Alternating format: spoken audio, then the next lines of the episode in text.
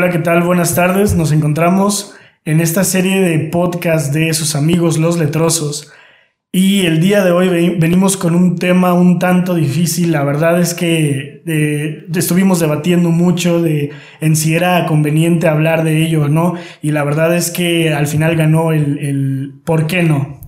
Eh, vamos a hablar el día de hoy de un tema bien bonito en la literatura que nosotros le vamos a llamar las pornolecturas. Eh, nos encontramos el equipo completo reunido, Ernesto Madera. Héctor Viveros. Y Arcelia Ceballos. Y, eh, híjole, el tema. Eh, estamos hablando de sexualidad y la sexualidad es algo que ha imperado en la especie humana, en todas las especies animales que se reproducen de forma sexual desde siempre. Entonces, es un tema que ha existido a lo largo de toda nuestra historia. pero existen ciertos autores que lo han llevado hasta límites insospechados para la gran mayoría de las personas comunes. Sí, de hecho, las representaciones del sexo explícito son de las primeras representaciones en el arte desde los tiempos del Paleolítico. Eh, de hecho, los mosaicos eh, recuperados cuando escarbaron bajo las cenizas del Vesubio, la ciudad de Pompeya, nos dimos cuenta que Pompeya era una ciudad que había, su, la base de economía eran los burdeles y los mosaicos representaban actos sexuales. El sexo fue elevado a nivel sagrado. Hay templos en la India con relieves maravillosos de todas las formas sexuales que después integraron el Kama Sutra.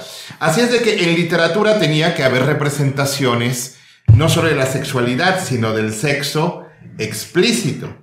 Y aunque la literatura pornográfica ha sido relegada a escritos de, fantasías este, muy básicas. Y muy burdos en algunas ocasiones. Compradas en papel eh, pulpe, en papel de imprenta, en, puestos de revistas, casi, casi clandestinamente escondidos eh, esos materiales junto con números para, para encuentros de sexo anónimo y avisos de ocasión.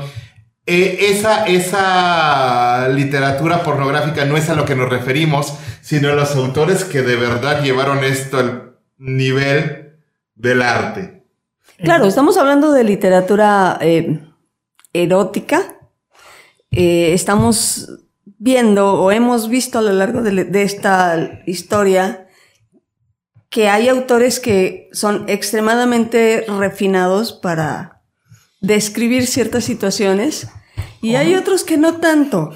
Pero al final, a final de cuentas, el manejo del lenguaje es lo que impera y lo que te dice qué tan bueno es un autor o qué tan malo es. Bien, eh, hablando de una cosa curiosa que es una porno lectura de ciencia ficción, eh, me voy con eh, Yasutaka Tsutsui, con su libro de un título inmejorable, Hombre salmonela en el planeta porno. Suena a película de, ciencia ficción de serie B. sí. De serie B, sí, claro. Donde eh, se plantea un planeta que están explorando los seres humanos, donde todos los seres vivos o son vegetarianos o producen sus propios alimentos, son este, autótrofos pero entonces, si no hay predadores que cacen para comer, ¿cómo se mantiene el control de la población? Ah, es que en ese planeta todo, absolutamente todo, te puede violar. Absolutamente todo. Qué lindo. Sí. Y, y, de hecho, lo que hace peligrar tu vida es la intensidad del encuentro sexual interespecie que te caiga encima. Eh, y es Sí, es el planeta porno. De hecho, para, para, para acabarla de chingar, tiene dos soles que el planeta los orbita de una manera que siempre se ven como dos muy parejos y bien acomodados senos. Ok. me, me, recuerdo tanto a estas películas de, de Manuel que, que, había hace muchos años, ¿las recuerdo? Emanuel en el espacio. En el espacio, sí, sí. Ah, y realmente es una porno lectura, es únicamente uno de los ocho cuentos presentes en ese volumen y le da, le da título al volumen. Eh, es, es, sí, sí, sí, es inmejorable. O sea, tú lo ves no sé de qué se trate, pero ya. Yo me imagino que cuando lo ves por primera vez debe de ser un choque Es, es como, como interesante. dicen, este, un, un título de esos que dices, ya, quiero leer esto a- ahorita. Sí. O sea, el- Sí, claro. lo, Después lo de todo pueden, es el planeta porno. lo pueden conseguir en Editorial Atalanta, así es de que va a ser un impacto a su bolsillo. Es. ouch, pero no tiene desperdicio y ya después hablaremos de, de Tsutsui en particular cuando hablemos de libros que nos sorprendieron porque es- existen los libros extraños, inquietantes, aberrantes y luego está Yas- y Yasutaka Tsutsui y luego está ese cabrón. Eh, este, y aunque la mayoría de la sexualidad representada en ese libro no se da entre humanoides, este, hay porno en cada página. Con ese título, insisto, tiene que serlo. Ok, Ernesto, tú, tú tenías una selección por ahí. Híjole. Eh, este es un libro ah, bastante contemporáneo, no es eh, pornográfico tal cual, eh, pero me perturbó a un nivel que, que muy pocos libros lo han logrado. Eh, se llama Baile con Serpientes de Horacio Castellanos Moya, es un escritor guatemalteco. Eh, y la historia trata acerca de, de un hombre que tiene un encuentro con eh, un vagabundo y a raíz de ese encuentro, que es, es una pelea, eh, él cree haber matado al vagabundo. Eh, y el vagabundo vivía en un, en un bocho estacionario este, al cual él, él se mete a revisar qué es lo que hay y encuentra que dentro de ese bocho hay, hay una prácticamente una vivienda completa, este, no estamos hablando de cocina, nada de eso, sino que está eh, todos lo- los muebles que conforman el auto, las partes donde está el motor y todo lo demás, todo eso no existe y es un espacio hueco dentro del bocho. Y además de eso, hay tres serpientes que son, eran como las compañeras de este, de este vagabundo. Y las serpientes tienen la habilidad de comunicarse con, con él, con las personas, pues tienen la habilidad de, de hablar. Eh, entonces este hombre empieza a eh, imaginar o empieza a adoptar la personalidad del vagabundo, empieza a creer que él es el vagabundo y empieza a crear una historia donde el vagabundo es en realidad un asesino eh, en serie que utiliza a las serpientes como armas para eh, matar a ciertas personas importantes dentro de la política de, de Guatemala. Eh, muy increíble. La parte en la que digo que me perturbó bastante es porque el personaje, el hombre, mantiene relaciones sexuales con las tres serpientes. Y existe una descripción de cinco páginas de cómo las serpientes de forma erótica y pornográfica recorren el cuerpo del hombre, eh, haciéndolo, generándole placer en todas las partes posibles. O sea, qué pedo. Exactamente. Y, y- y el Wow. libro es genial, está muy bien escrito, la anécdota está muy interesante. Esa parte en específico creo que es lo que te hace que sigas leyendo porque dices, tiene que haber algo peor que esto. Wow. Bueno, eh, para irnos Ok. a, a- a- a Sí. algo, digo, ya sexo con serpientes o sexos con todo, con todo un planeta, ya es bastante, bastante aberrante. Eh, Arcelia, llévanos de, de plano a, a- a las relaciones un poquito más tradicionales. Nos querías hablar de la magnífica colección, la magnífica colección de Tusquets, que también duele en el bolsillo, aunque últimamente ha salido en saldos, de la sonrisa vertical. Eh, no estoy segura si aún exista la colección per La- se. no, por Si- eso está en si saldos. aún este, eh, estén agregando más títulos.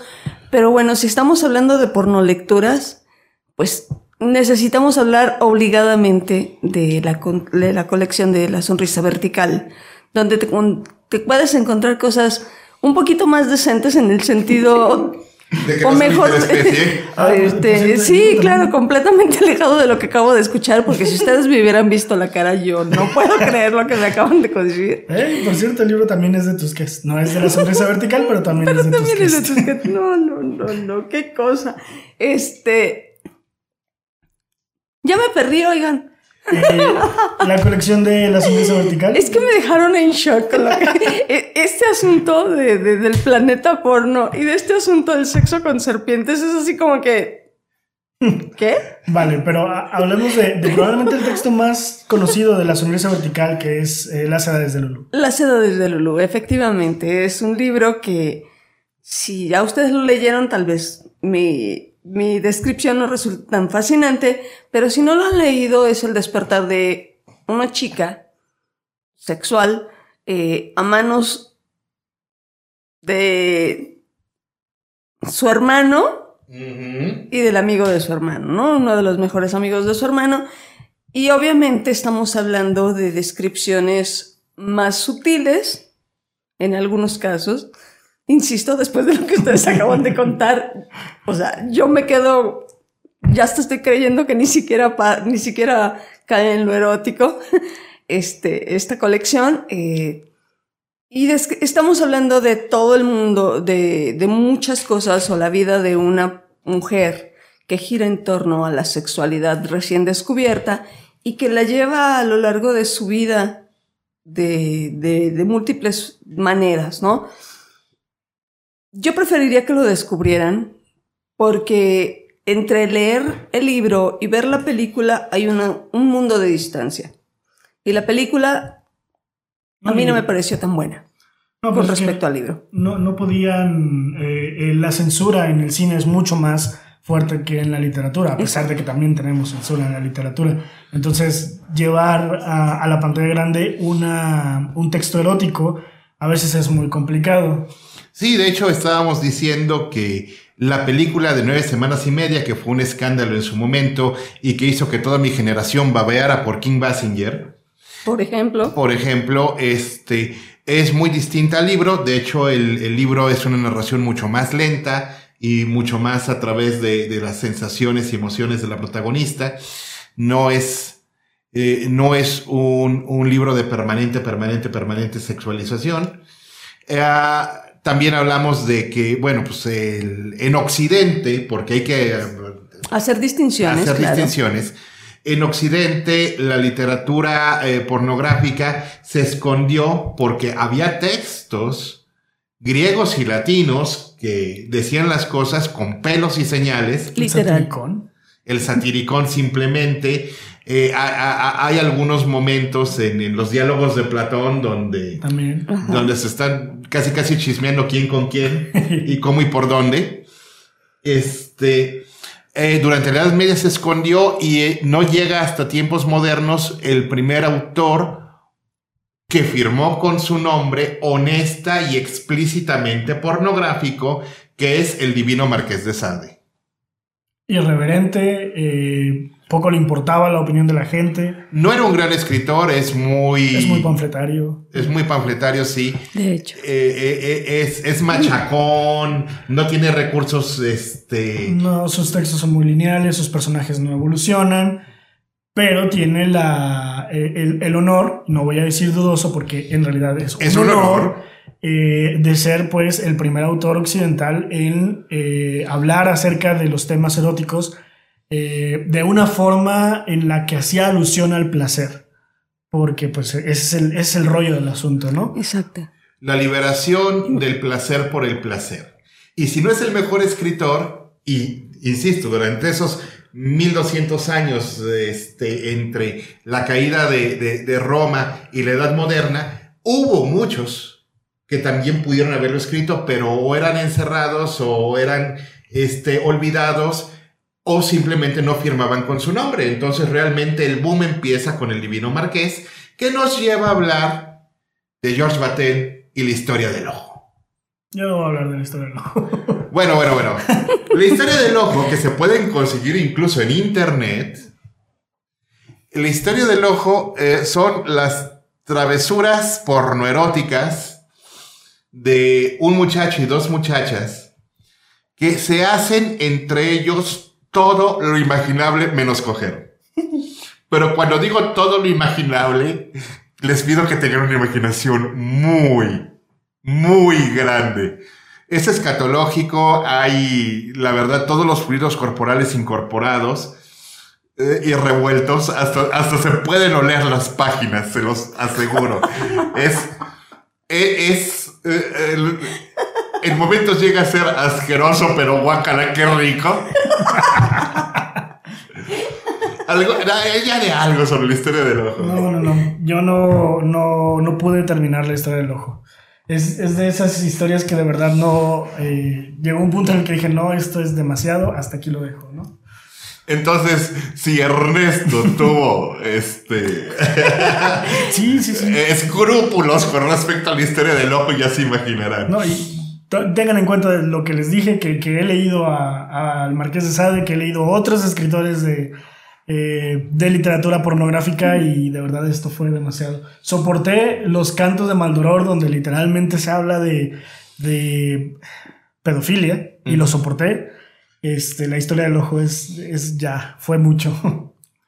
Eh, luego también tenemos a, libros de un preciosismo exquisito. Estamos hablando de La Lolita de Vladimir Nabokov, donde la parte pura y netamente sexual es muy breve en comparación a, toda la extensión del libro. Eh, de hecho, es toda una, pues, disertación sobre, sobre la mente de, de, Humbert Dornbert, el, protagonista narrador, que definitivamente no estamos excusando el, hecho de seducir y mantener relaciones con una muchacha menor de, de, edad no se condona nunca, pero es la anécdota del libro. El libro tiene muchas más virtudes, narrativamente es perfecto, pero sirvió para llevar el tema de qué se puede publicar y qué no, qué se puede censurar y qué no. Eh, de hecho, si Humbert Humbert no hubiera recibido por su conducta una sentencia al final del libro, podríamos decir que sí era una promoción de, la conducta, pero en realidad no. Claro, es más o menos el mismo tema o, o el mismo enfoque que tiene Margarit Duras en El Amante. ¿No? A final de cuentas. Buenísimo, buenísimo. y también la película no le hace justicia. Suele suceder, ¿no? Muchas, muchas veces este, las novelas eróticas no son bien adaptadas o bien justificadas. O adaptables. Ni siquiera adaptadas, sino adaptables. Y bueno, tomando en cuenta que estamos hablando de relaciones sexuales con menores de edad, con adolescentes, pues es entendible que muchas cosas tengan que ser recortadas para no generarle ideas a la gente que de por sí ya tiene ciertas desviaciones mentales, ¿no? Yo sí lo considero desviaciones mentales, lamento mucho. Sí, de hecho, hay que decirlo, en, este momento eh, hay una oleada de cancelaciones de cuentas de Netflix debido a una película que abordó este tema de una manera no apropiada, que fue la película de Cuties, que no pienso ver. No voy a cancelar mi Netflix, pero no la pienso ver. Eh, pero eh, eh, es un tema tan delicado y hay que decirlo, se puede ser absolutamente, se puede hacer el delicioso literariamente sin, sin necesidad de, de promover alguna conducta que sea realmente censurable. Censurable hay que decirlo. Lo censurable no es la práctica. No es quién con quién por dónde, porque si en la novela o en el texto se aborda todo lo que puede hacer personas de manera consciente, voluntaria. Ese es el asunto, consciente, voluntaria y consensuada. Y consensuada, entonces, pues atásquense. Atásquense. Y precisamente, hablando del marqués, esa es la diferencia entre Justine y Juliet. Así es. Entre la hermana que este, no quería consentir en nada y la hermana que consintió en todo. Y el asunto es que el ambiente tan sexualizado hizo que uno le fuera bien y uno le fuera mal. Y el asunto no es... Eh, no, no, bueno, el marqués lo pone en un sentido de que eh, si no te aprietas, te diviertes más. Ah, ah, en términos prácticos, en Términos prácticos. Tenía una moral muy libre. Eh, sí, sí, sí, sí. Pero el asunto es, ¿te gusta? Dale, ¿no te gusta? Está bien. Está bien.